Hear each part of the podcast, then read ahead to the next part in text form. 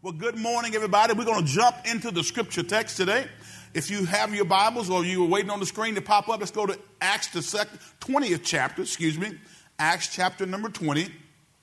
And we'll begin our reading again at verse number 25. On last week, I laid the groundwork and the foundation uh, for our teaching on today on the spirit of generosity.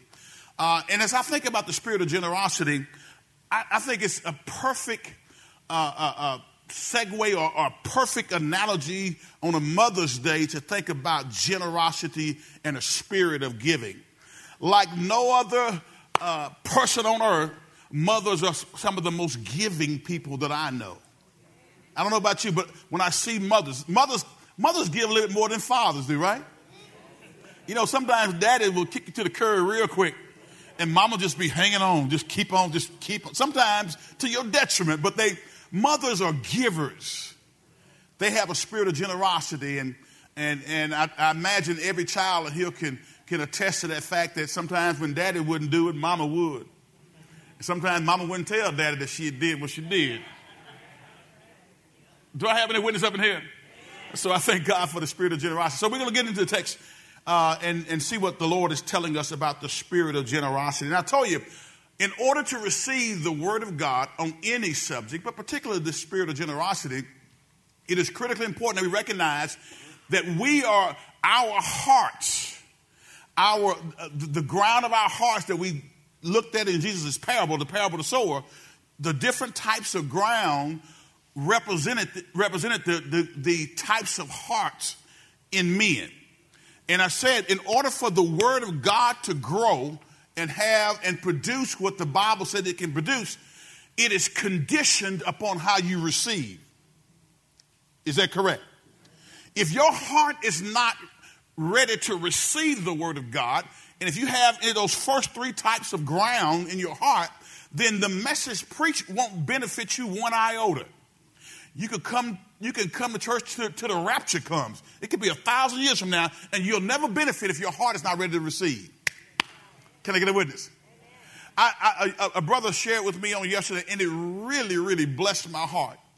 Uh, the brother Kevin told me, says, listen, man, when we first started this, this series on unity, he said, I wasn't for it. I would, I, I'm telling you, I wasn't for it. He said, but you kept on preaching, you kept on sharing it. You kept on preaching and kept on sharing it. And then you kept on preaching and kept on sharing. You didn't say it one time and get off of it. And he says, listen, man, I get it now. He says, I, am I'm bought in now because now I begin to study the Word of God and I, I allowed that Word to get into my heart. And that's, man, I can appreciate a, a, a, Christian who's, who's willing to say, you know, I was fighting against it, I, I didn't quite understand it, but as I stuck with it, as I stayed with it, as I began to let the Word of God penetrate my heart, and, and the brother told me he even started reaching out and building relationships across cultures. And man, I tell you what, I, I wanted to shout right there. I didn't shout. I shook his hand, but man, that, that just blessed my heart. Because as a pastor, when you're feeding people, sometimes people reject what you're saying. And sometimes it's because of the ground that their heart is on, uh, uh, is, is where it is at that particular point in time. But if you can ever get to the point where in Jesus' parable, where you have a good ground heart, the word that's coming is going to take root and it's going to produce fruit in your life. So I want to I want to know: Are you ready to receive today? No, no, no, no. See, uh, half of y'all are. I, I, I really want to know: Are you ready to receive today? No, no, no, no, no, no, no, no. I really want to know: are, Is your heart in a good ground mold today? Glory be to God. Amen. Because sometimes, if we're honest about it, we come to church and our hearts are not ready to receive, right? Because of something we went through. But I would challenge you to stick with the word and let that word get in your head and down in your heart so, so that you and I can be conditioned to be able to move and to, to do the things that God has desired for us to do in His Word. Amen? So look at Acts the 20th chapter, and let's start our reading at verse number 25, if you will. Verse number 25. We went over this last week, but I, we, we spent a great deal of time talking about the condition of the heart. Because if your heart is not right, nothing I say is going to benefit you. Amen? And only you know where your heart is. I wish I could cut you open, take it out, and clean up all that mess out and, and sew you back up, but they would probably take me to jail for performing an operation and I'm not a duly licensed physician.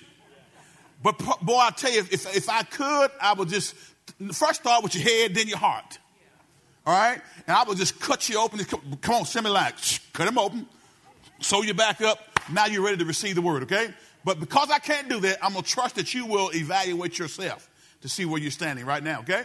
And now, I know that none of you to whom I have preached the kingdom will ever see me again. Let's read on. It says, I declare today that I have been faithful. If anyone suffers eternal death, it's not my fault.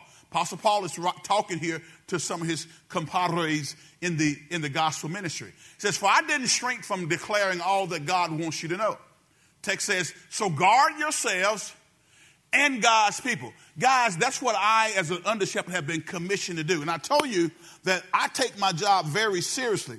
Because when God called me to do what I'm doing here, I realized that I could mess people up if I'm not careful.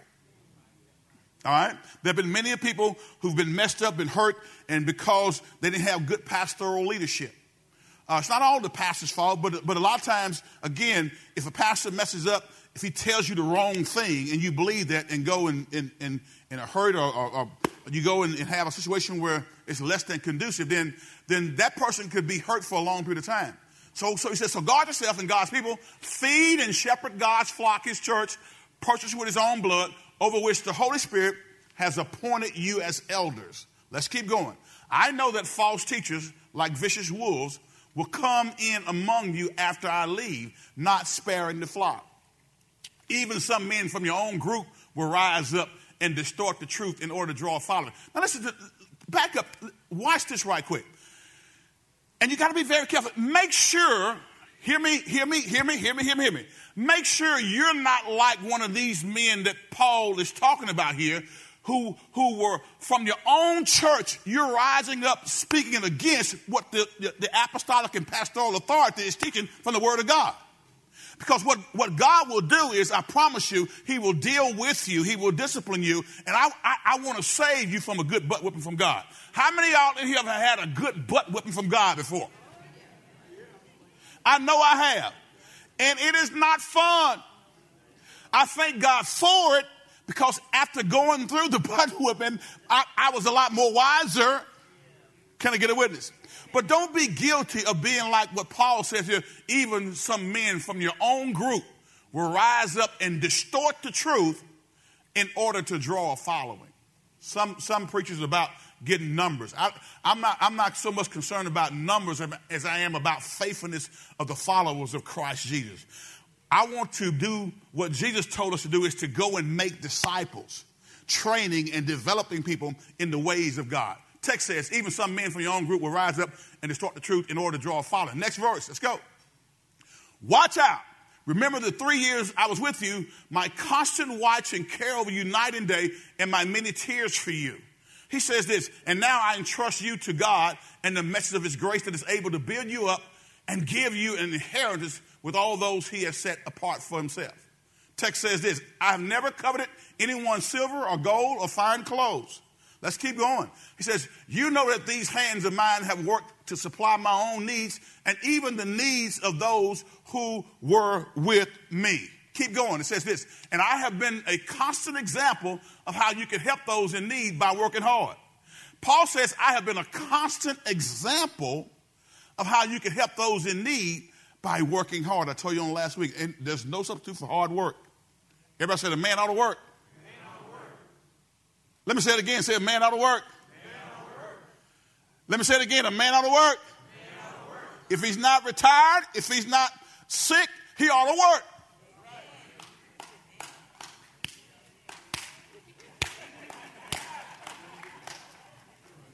Young ladies, don't talk about I'm a suave and debonair. We're this is the 21st century, and my man gonna take. I'm gonna take care of my man. Don't you take care of your man? Your man should take care of you.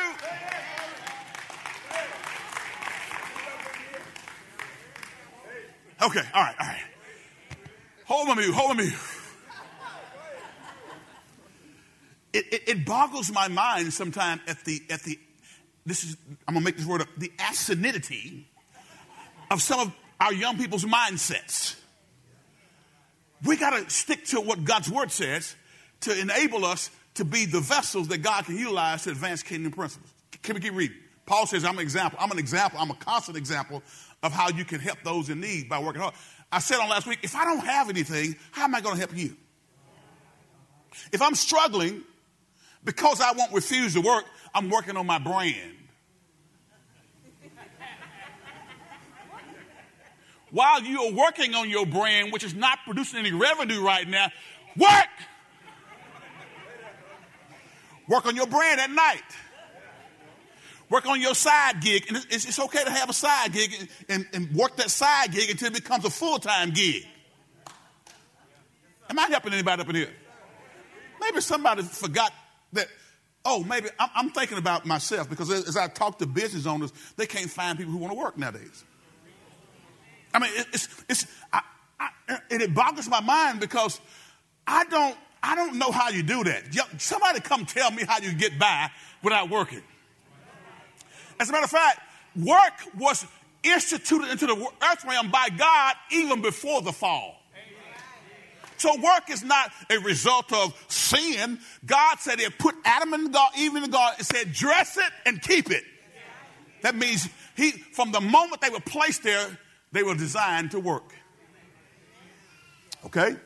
So, but, but I don't know how, I, I don't know how y'all doing that. So somebody come tell me. But, but, but text says, I've been a constant example of how you can help those in need by working hard. You should remember the words of the Lord Jesus. It is, it is, it is what?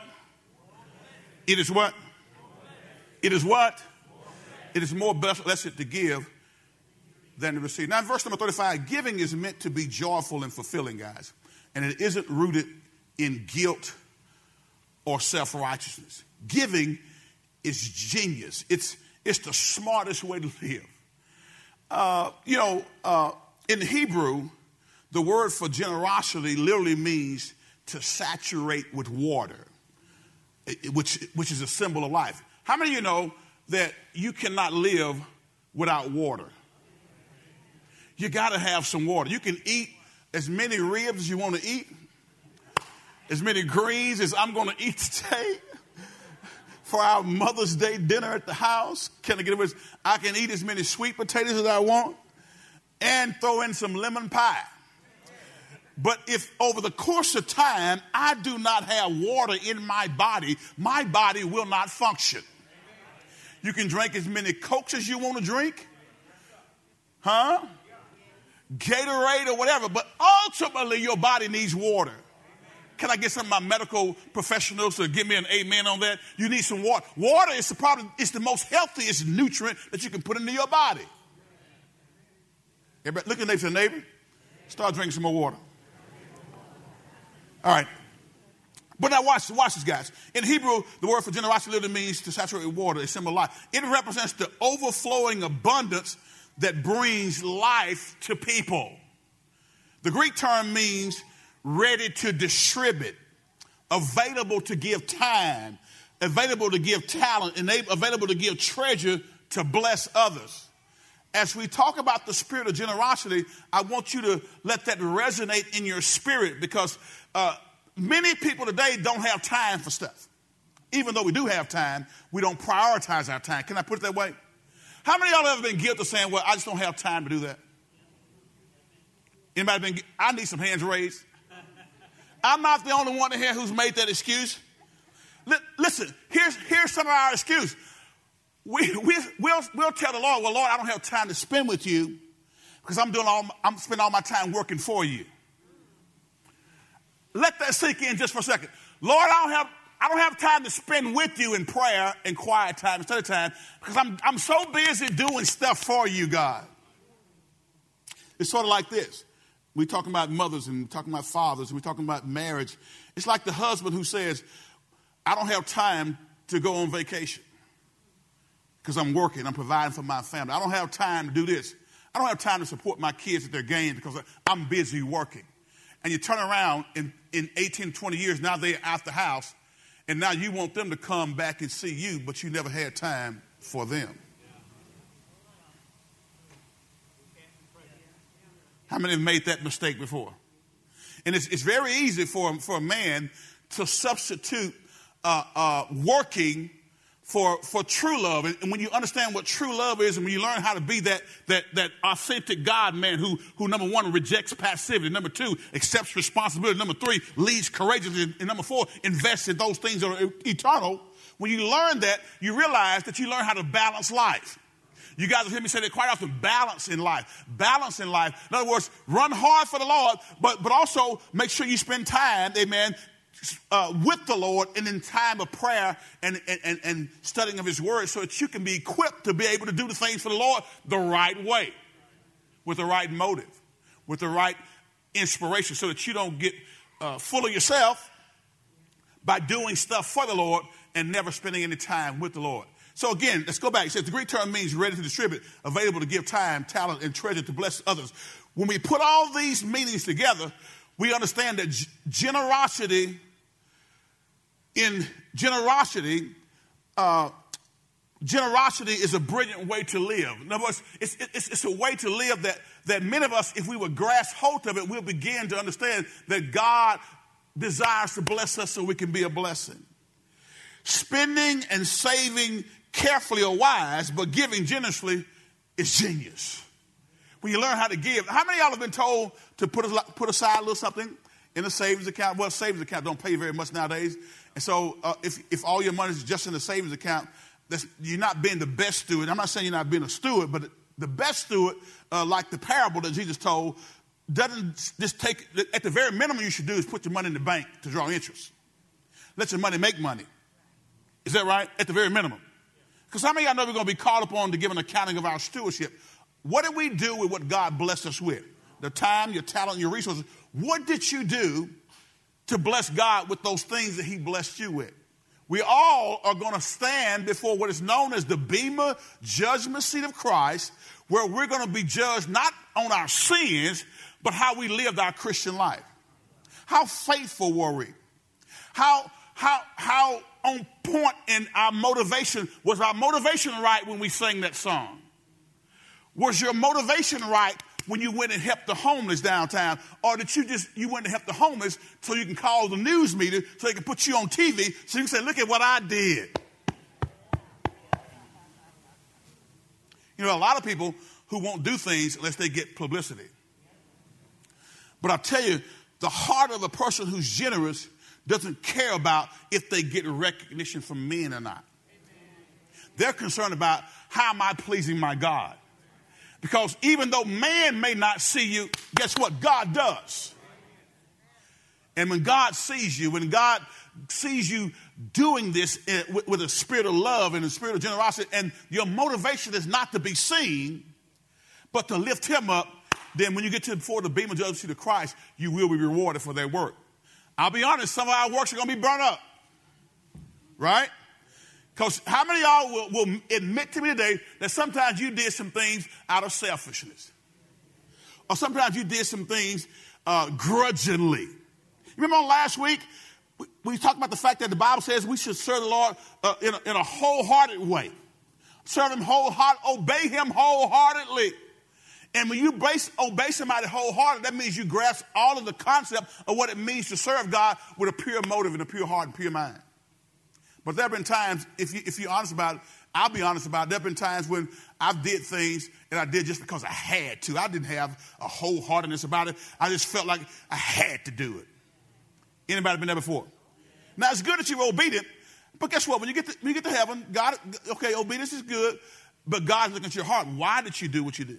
And what was your attitude? What was your mindset? So when it comes to the things of the ministry of God, when we get to when we when we all carry a spirit of generosity, we will be able to, to serve at a much higher level and a level that's pleasing God and helping us get to where we need to be. Okay? So now, watch this, guys. If you will, next point generosity works. Here, here, four reasons why living in the spirit of generosity is genius. It is smart, it is wise. Number one, it changes our lives. Let's go to Proverbs, the 11th chapter. Glory to God. Proverbs, chapter number 11. And let's look at, start at verse number 24.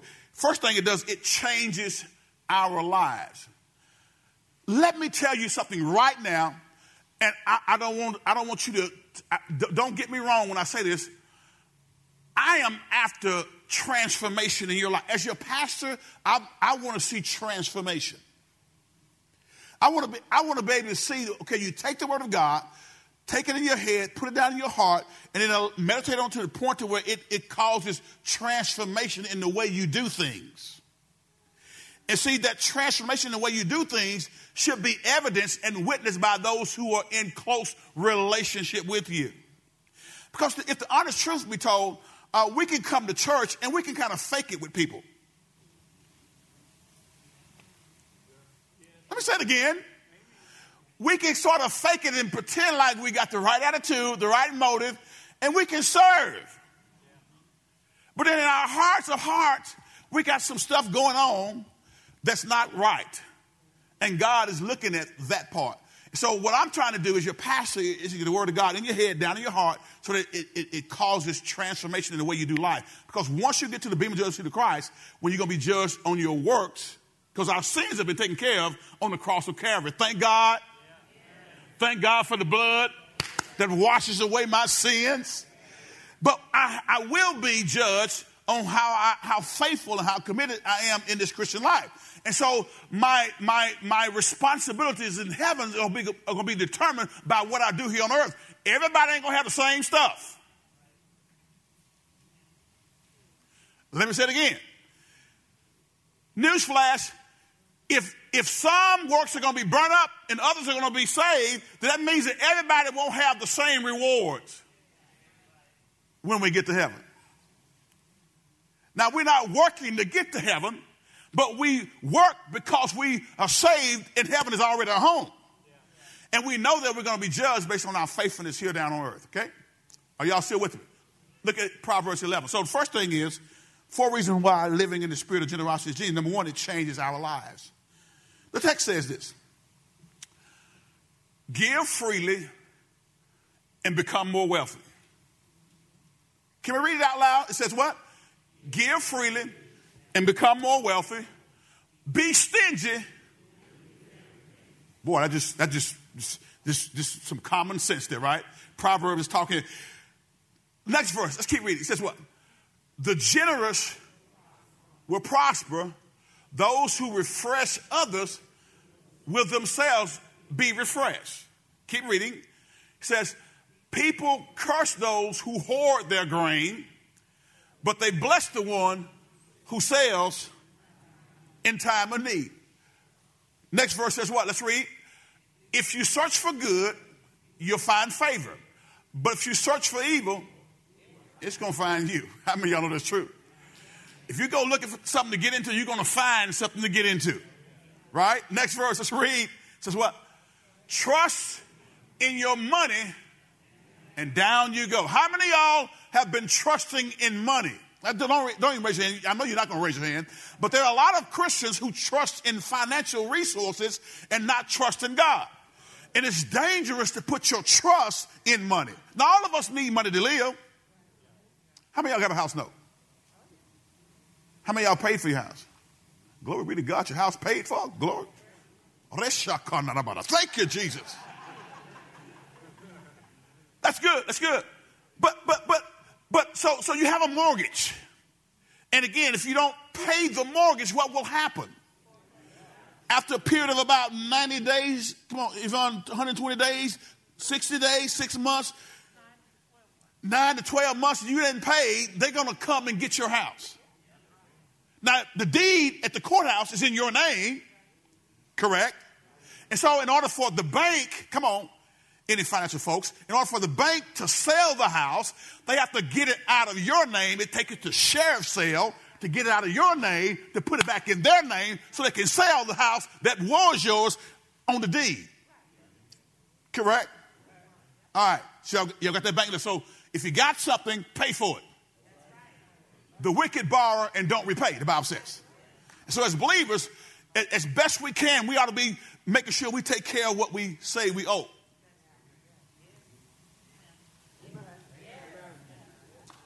All right, because it causes problems in relationships. How many y'all have family members who tapped you more than once?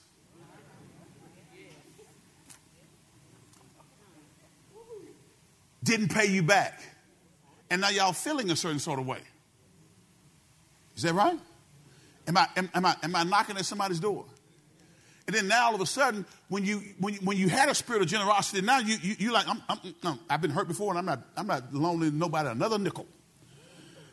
But the Bible, we're going to see when we operate with a spirit of generosity, when we do it the right way, God God blesses that kind of person. All right. So finances, you know, the, the, the, the money issues are, are, are things that we all have to deal with, but let's not trust in money. He says, trust in your money and down you go.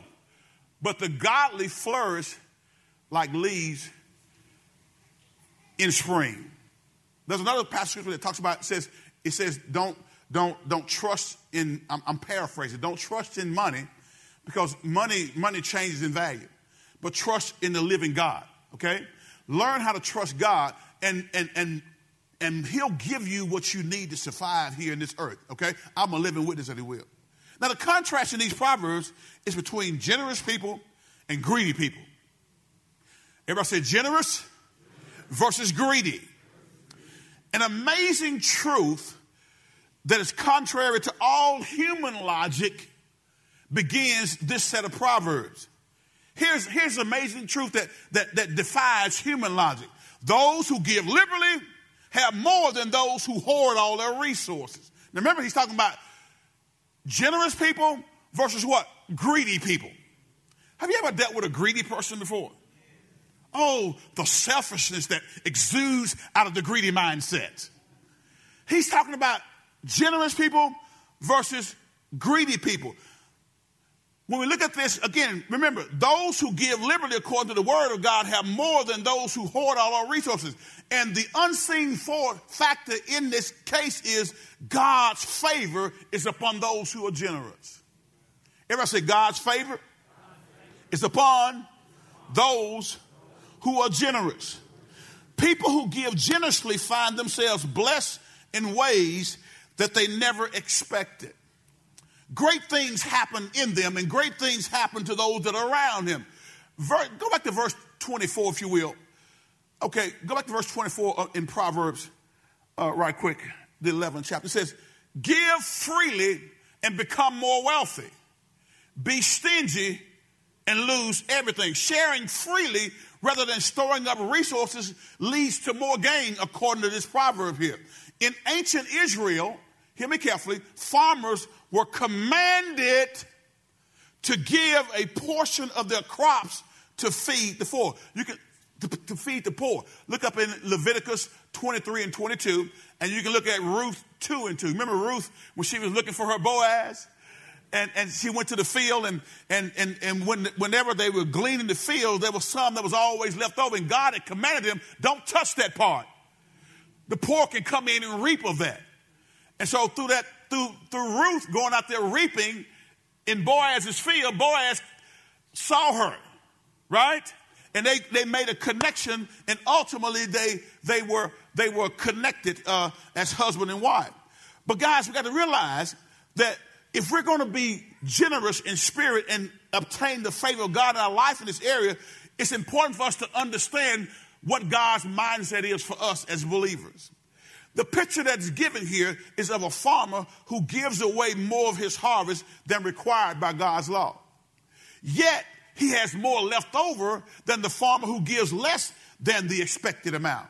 Somehow, the wealth of the person who gives more increases while the stingy man eventually becomes impoverished, even though he hoards everything he has. Go to Luke 6 and 38 with me, right quick. Luke 6 and 38. And I want to look at this from the King James Version of Scripture. Luke 6 and 38. This is one of my favorite passages of Scripture to, to quote. Because if we're going to, as a church, uh, have greater community impact, that greater community impact is going to come from us being more visible and more uh, involved in helping in our community. And I told you on last week, this has been a very generous church, and we've shared and we, we pour into different places and we support missions. But what God told me is, is that, that I'm going to take that to another level. See, I didn't get, I got one amen on the front. God said, I'm going to take that to another level. Let me say it again. God says, I'm going to take that level of generosity that you're uh, uh, exuding right now, I'm going to take it to another level. Glory be to God. And when God takes to another level, that means that we got to have more resources in order to go to another level. Hello, somebody. Money does not just fall out of the sky, in case you haven't noticed that. I'm going back to what Paul says working hard. And when we work as unto the Lord, God is able to, to bless us and He'll bless our hands. But look at what the text says here. Watch this, watch this. Give, and it shall be given unto you. Good measure, pressed down, and shaken together, and running over, will money fall out the sky. Is that what it says? We, it says what? Uh, run over. Shall men give into your into your bosom, for with the same measure that you meet withal, it shall be what? It shall be measured to you again. Go to the NLT right quick and let's let's let's let's dial in on this because learning how to be generous and to be a giver is a mindset change. Because many of us have been taught, you know, hold on to everything you have. And God says, release and I'll give.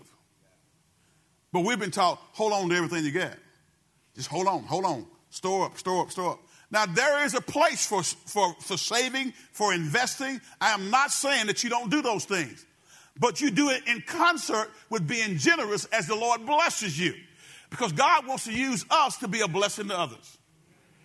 Watch the text. Give, and you will receive.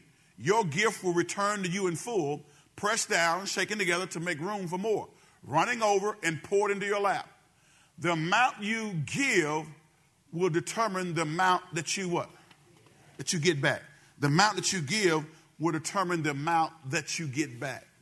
Now, let's just say, okay, all right, let's say my right hand right here represents $100.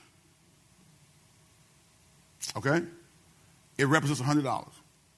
And if I said, whoever on this front row puts $20 into my hand, I will return to you my $100 hand.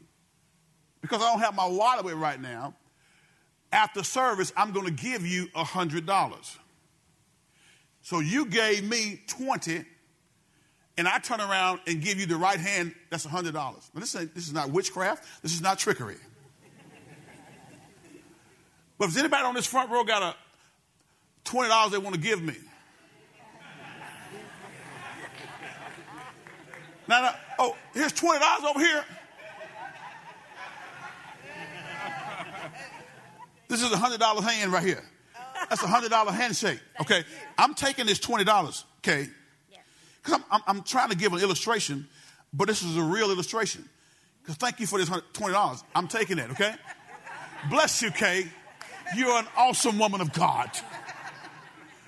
I have a $20.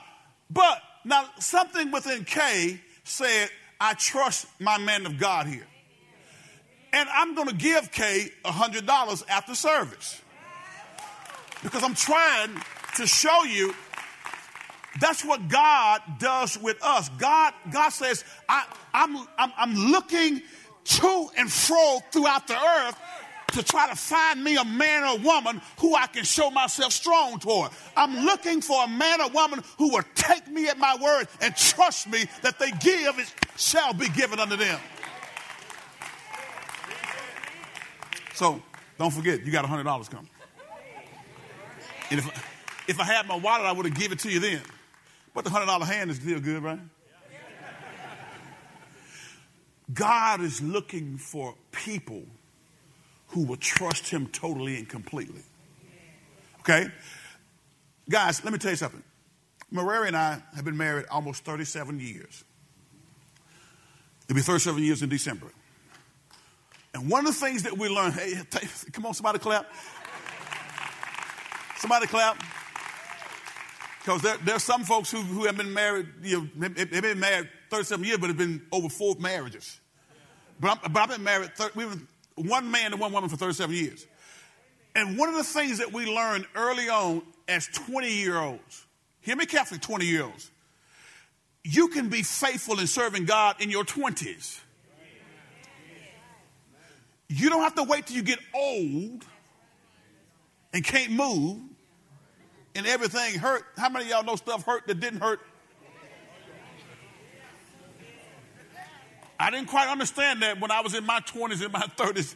Jeff, when I got in my 40s and my 50s, Dennis, I began to understand that sometimes stuff just hurt. You like, where, where did that come from? I didn't know a muscle was even there.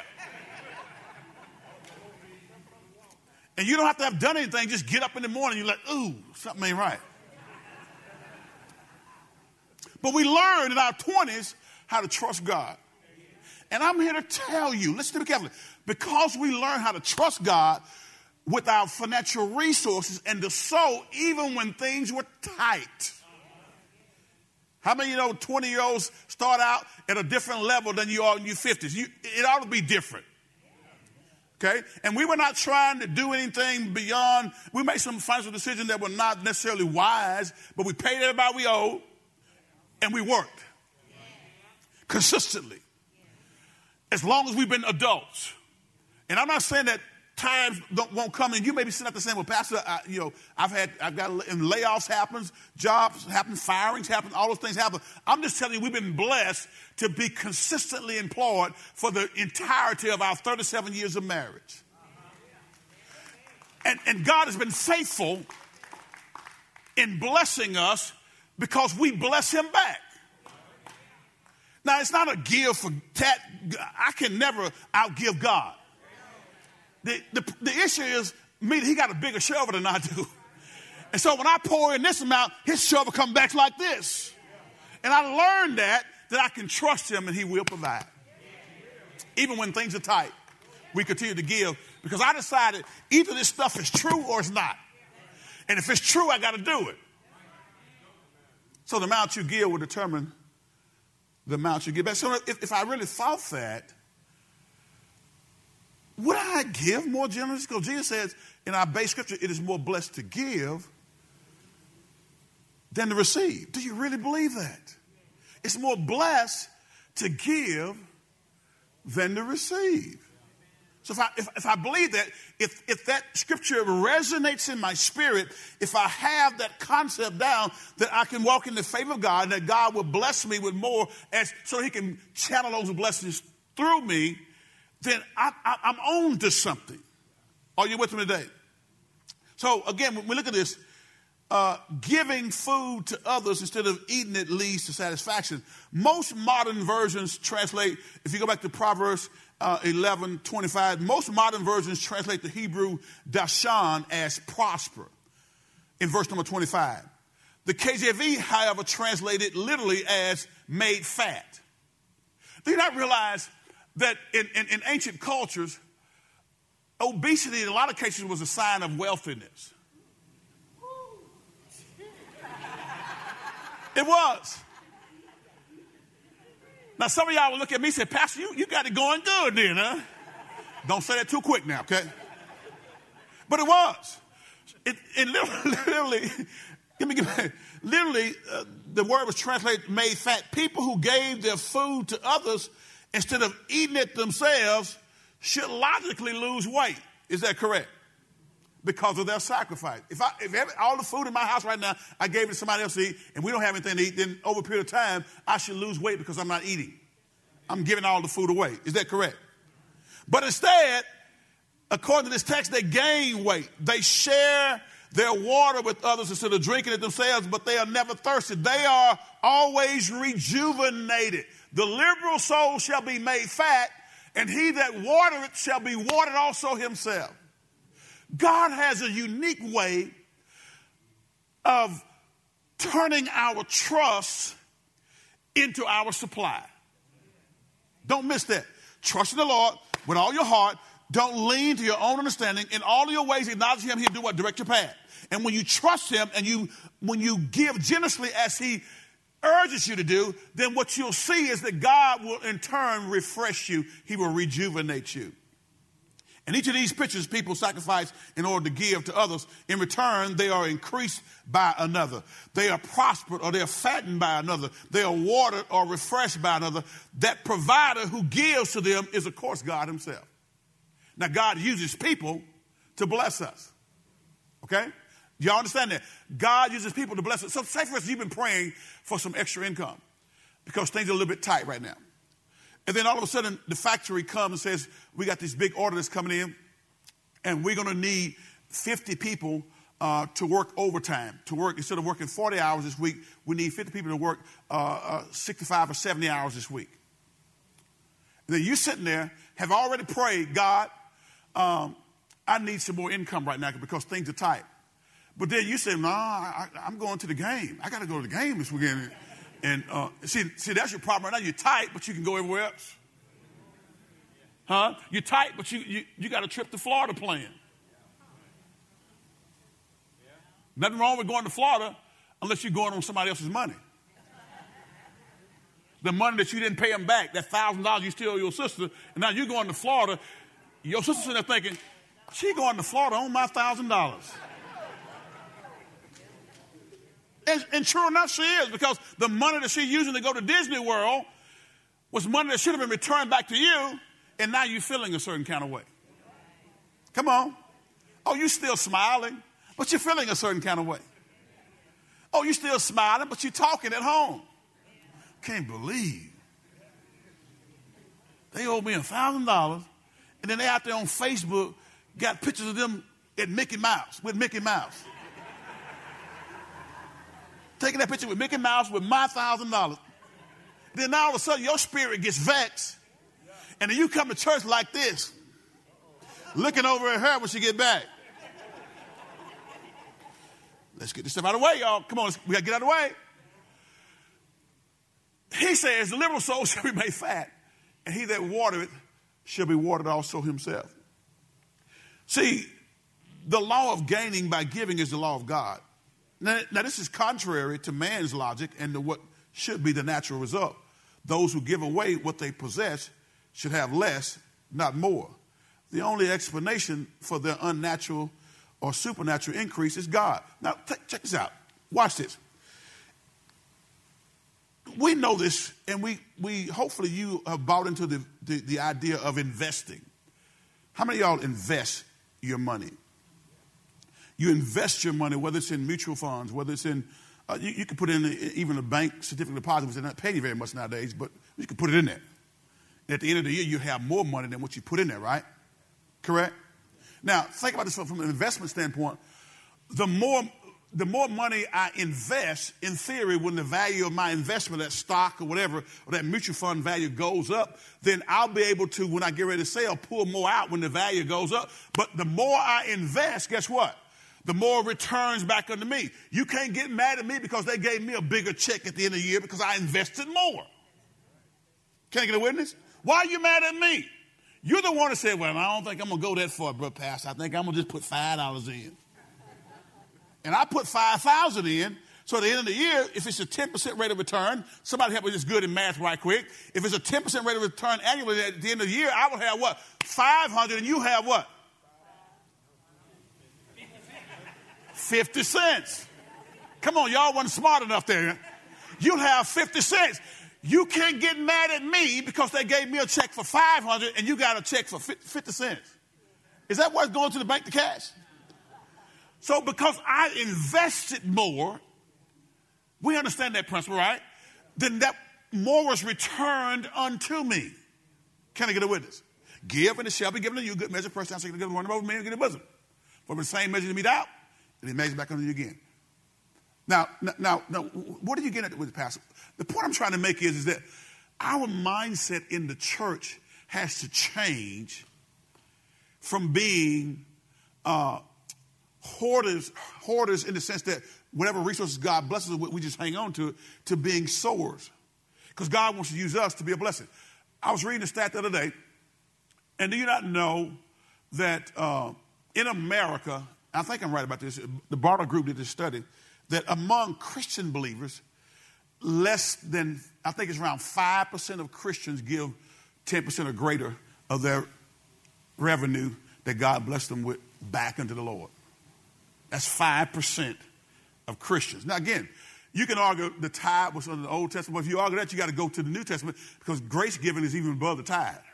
So I don't get caught up on the tithe because I told you uh, earlier, Maria and I give far more than the tithe because we learn how we, we learn that God is a blesser as we give generously. We don't give to get, but we give because we love God, and we want to see God's work be done in earth realm. And, and by virtue of being those who sow, God blesses us back. I'm just, I'm, I'm not telling you what somebody told me. I'm telling you what I've experienced in my own life. Are y'all with me? But think about that for a second. 5% of believers give at 10% or greater. 5%. And yet God is still blessing and doing what he's doing with the remnant who are faithful in their giving and support of the work of ministry. So if all think about if all of us have the spirit of generosity and so out of what God has blessed us with. God is not asking you to give what you don't have. He says, sow out of what I blessed you with. I love the, the, the, the, uh, the, uh, the story of the widow, widow with, the one, with the one mite. How, and y'all notice the Bible says that Jesus sat over against the treasury and observed how they put money in. God is watching how we give. And he watched and he observed as those people came, and there were some who gave monetarily a generous gift according to the world standard, but Jesus looks at stuff a little bit different than us. Jesus observed how, how, how, if I say how, how they gave, and he said, This widow with the one mite has given more than all of them put together because she gave sacrificially. So don't get caught up in the amount Get caught up in the quality of your giving. Can I get a witness? And when we learn to give in a quality way, guys, I'm here to tell you, it changes our lives. Compassionate generosity has an additional benefit, guys. Those who are willing to help others in times of need will not only be blessed by the Lord, but also by the recipient, recipients of their generosity. Again, the setting for this proverb in, in, in, in Proverbs 11 uh, is a time of famine. Now, think about it for a second. People who are blessed with a barn full of corn or wheat when there's a famine in the land got three options.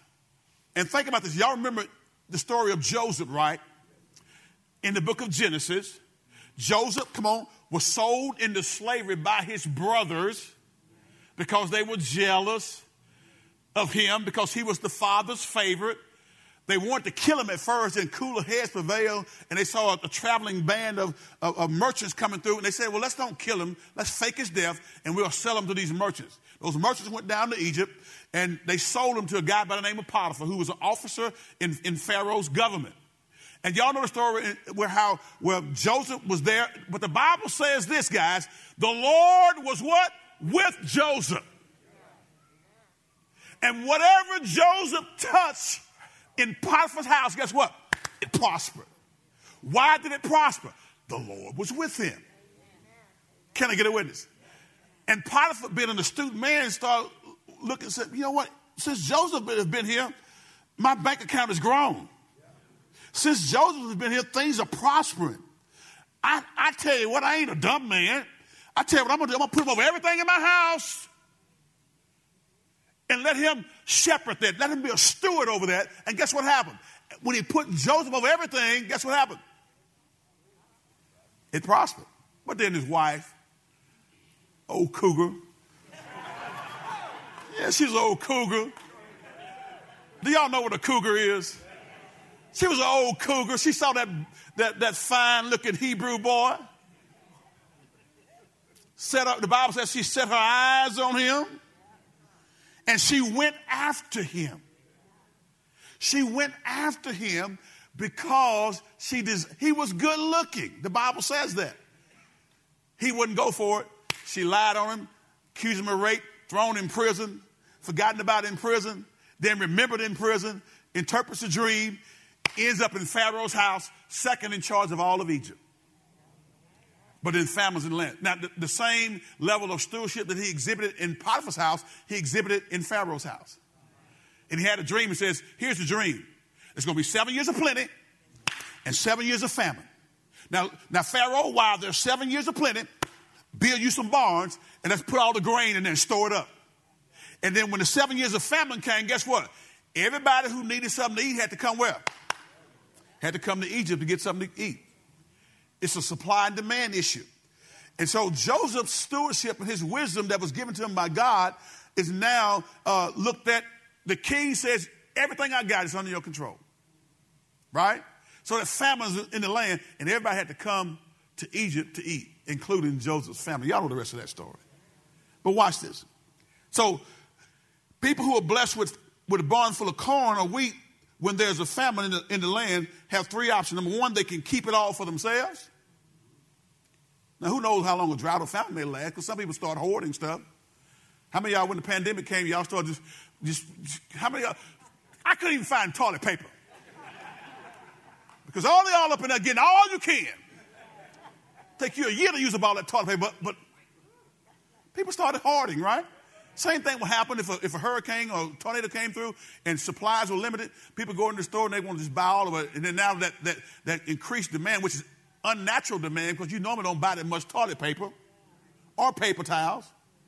I'll tell you about the time Maria went online and thought she found a good deal with paper towels. Huh? Baby, baby, look here, look here. I, I, I found. Look, look, come on, let's order this. That stuff came in. And that stuff, it was so thin.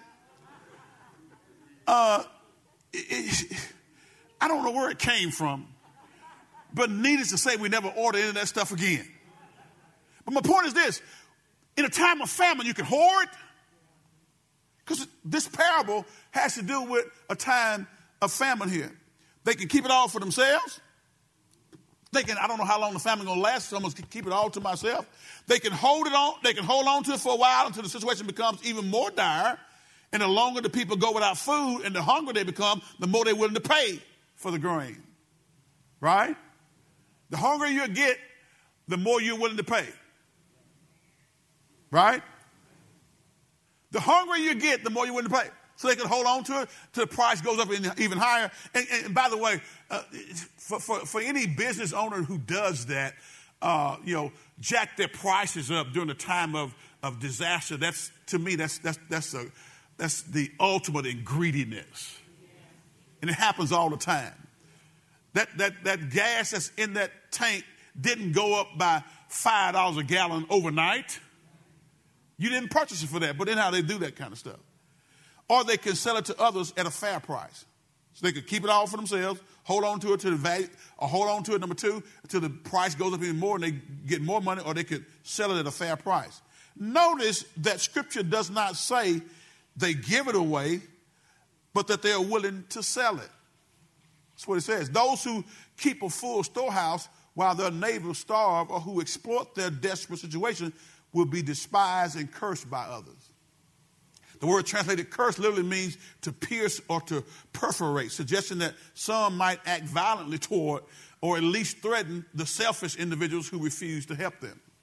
Now, conversely, people who are willing to sell their grain at a fair price in such urgent times will be blessed by their neighbors as well as by the Lord. So, so number one, it changes our lives. Number two, spirit of generosity connects us with others. Go to 1 Peter chapter 3, verse 8 through 12. Come on, hurry, hurry. Got a little bit more time left. Are y'all still with me today? The spirit of generosity. What I'm trying to do as your pastor is to get you to see that God is looking for people who are willing to operate in His spirit, to operate the way He operates. We serve a generous God who loves us and cares for us, and He wants His people to be generous people who love people and care for people. There is a balance in how we do life. And so some people will take this message and think, well, Pastor's saying give everything away. That's not what I'm saying. What I'm saying is that if you honor God, He will bless you uh, to be a blessing to others. And, we, and the more we give, if we believe what Jesus said, it is more blessed to give than to receive, then we'll find ourselves giving more.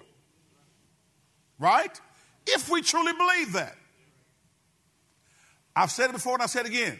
True belief is backed up by corresponding action. You can tell me all day long you believe this or you love this, but until it's shown in how you act, you're just talking loud, ain't saying nothing. God wants to see us be doers of the word and not hearers only, deceiving our own self. Watch the text here. Finally, who's writing here? Peter. Finally, all of you should be of one mind, sympathize with each other, love each other as brothers and sisters, be tenderhearted, and keep what? Oh, I didn't hear y'all keep what? An humble attitude. Next verse says what? Let's go. Come on, guys. It says, don't repay evil for evil. Stop trying to get people back. Don't retaliate with insults when people insult you. Get off get off of social media trying to throw out at somebody. Do you, do you realize how dumb that is? Can I say that? I'm going to say it like that. Do you realize how dumb that is to try to go back and forth with somebody on social media about some issue that came up and think you're going to change their mind? Everybody say dumb? I am convinced that there are some people who are not well read enough to even have a platform to talk about intelligently about something that, they, that they're currently talking about, don't even know what they're talking about. What do you mean by that, Pastor? Well, sometimes you'll look at something from the outside and not know all the details and all the facts, and now you're making a comment based on what you see. You don't even know all the facts. It happens in churches all the time. You don't even know what's going on behind the scenes as to why we made a decision to do what we did, but you got an opinion on it. And that man's got an opinion, it's like a nose. But rather than commenting, getting on Facebook and social media, throwing out, do you not realize that when you do that, that's a part of your witness too?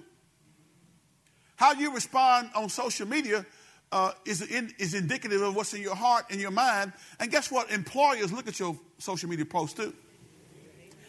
And they get, if they get ready to hire you, they want to say, well, let's pull him up and see what he's saying. And you out there partying, with your AK 47 up in the air shooting. And then you call back, do I have a job? Well, sir, uh, we, went, we have another, uh, you know, uh, just, you know uh, we haven't made a decision yet. Then you call back, well, we made our decision and you're not the one. So my point is, what you do on social media is representative of you. Social media doesn't have to be evil. It can be a tool that's used for good. I'm not, you know, as I say, don't, don't hate the player, hate the game. I mean, yo, my, my point is this you can use it for good, but many of y'all sit, not, not, not here, but many Christians, and maybe some of y'all are, I'm, you know, some of y'all, you know, get too emotional and start saying stuff that you shouldn't say and hadn't prayed about it, and now you hit the button is out there. And now people are looking at you crazy. And you're wondering, why are they looking at me crazy? Because they don't know how to to adapt and, and to be able to, to have divergent opinions.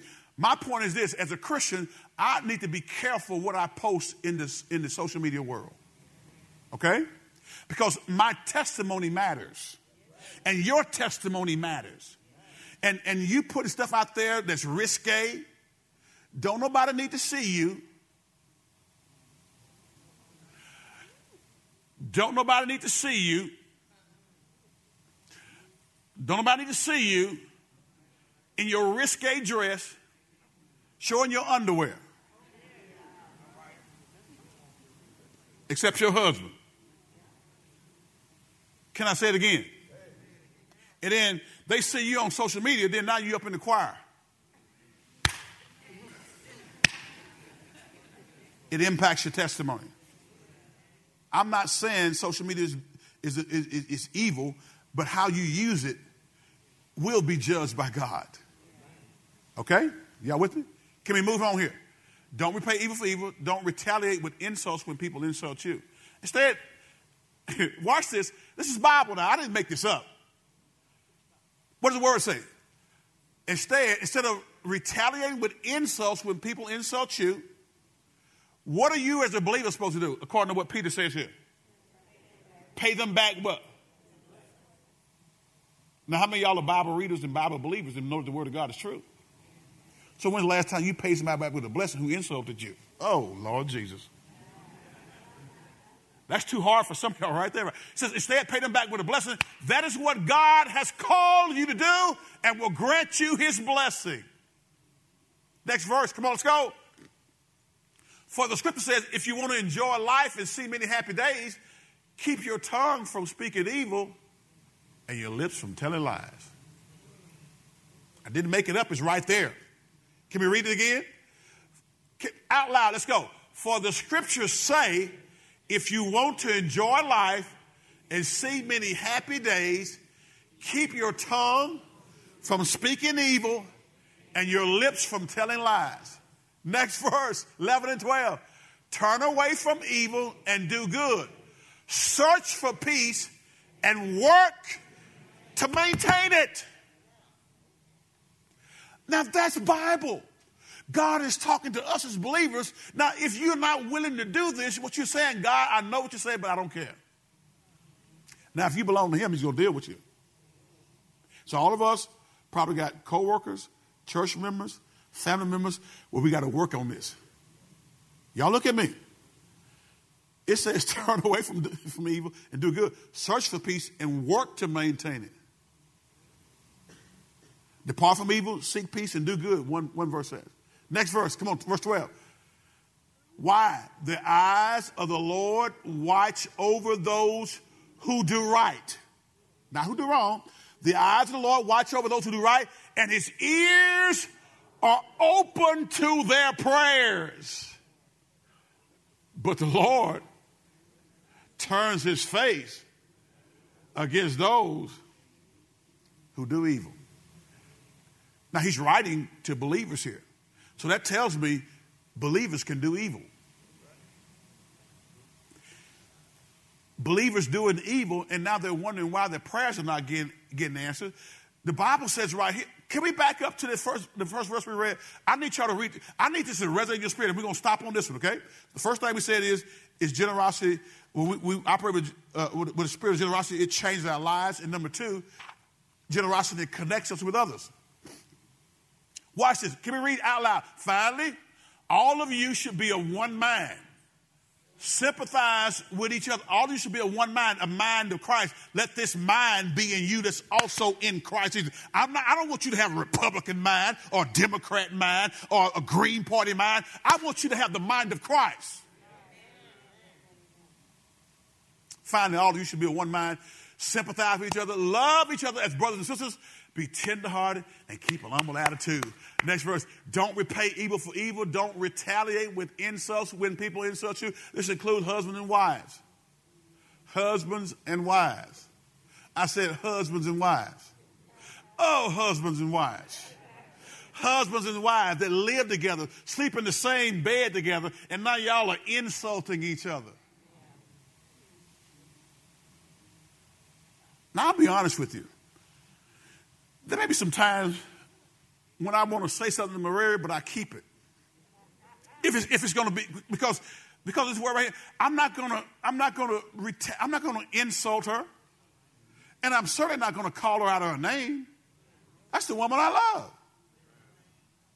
That's the woman that feeds me, supports me, is there with me. If all of y'all turn y'all's back on me, I know she's going to be there with me. So why in the world would I go around insulting her, saying derogatory stuff because I'm in my feelings? Grow up. Be a man and woman, man and woman of integrity. And the same thing goes, why stop stop talking that way to your husband?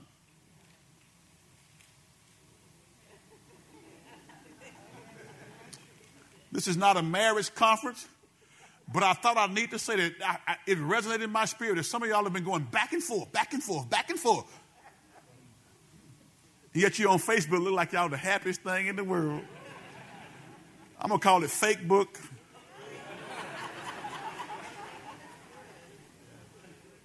I don't want people out there to think we happy and we miserable. I want us to be happy, and I don't care what you think. I mean, I do care. I mean, you know, you know what I'm saying. But you know, if we happy, you think we ain't happy, that's okay. Because we, Since Adam was upstairs when she come down, her, "Are we happy?" She dressed like we happy. watch her.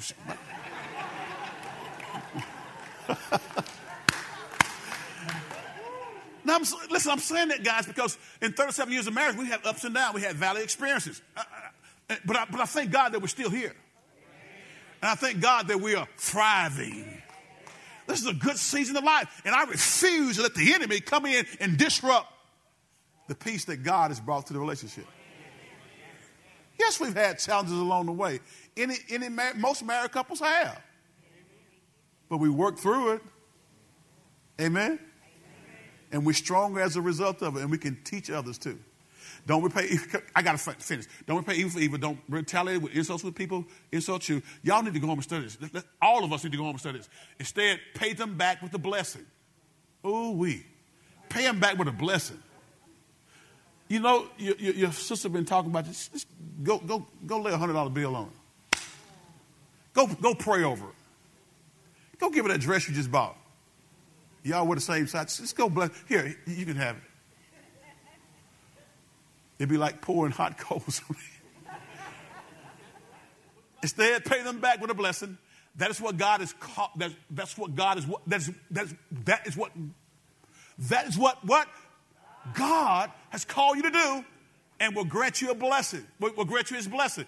For the Scripture says, if you if want, if you want to enjoy life and see many happy days, keep your tongue from speaking evil, and your lips from telling lies. Eleven through twelve.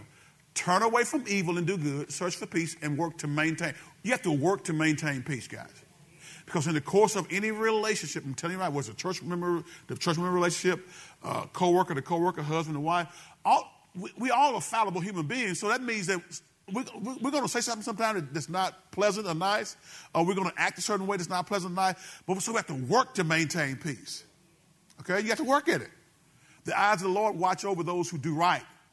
Here's the promise and his ears are open to their prayers when you're doing right. When you do what he just said, but the Lord turns his face against those who what? Who do evil. So generosity connects us with others. When people are generous and gracious, they exude love and happiness. Generous people create positive feelings in their relationship. They cause others to want to be around them. Okay? I don't have time to go to Philippians 2, but I'll pick it up on next week. Okay? All right. Now, what, we got to close. And I'm closing with this statement. The most, the most profound act of generosity that's ever been known in the earth realm was the generosity that God displayed when He gave His Son, Jesus, to die on the cross for our sins. And He died for you, for you, for you, for me so that we can have a relationship with the triune God. So as every head bows, every eyes closed right now,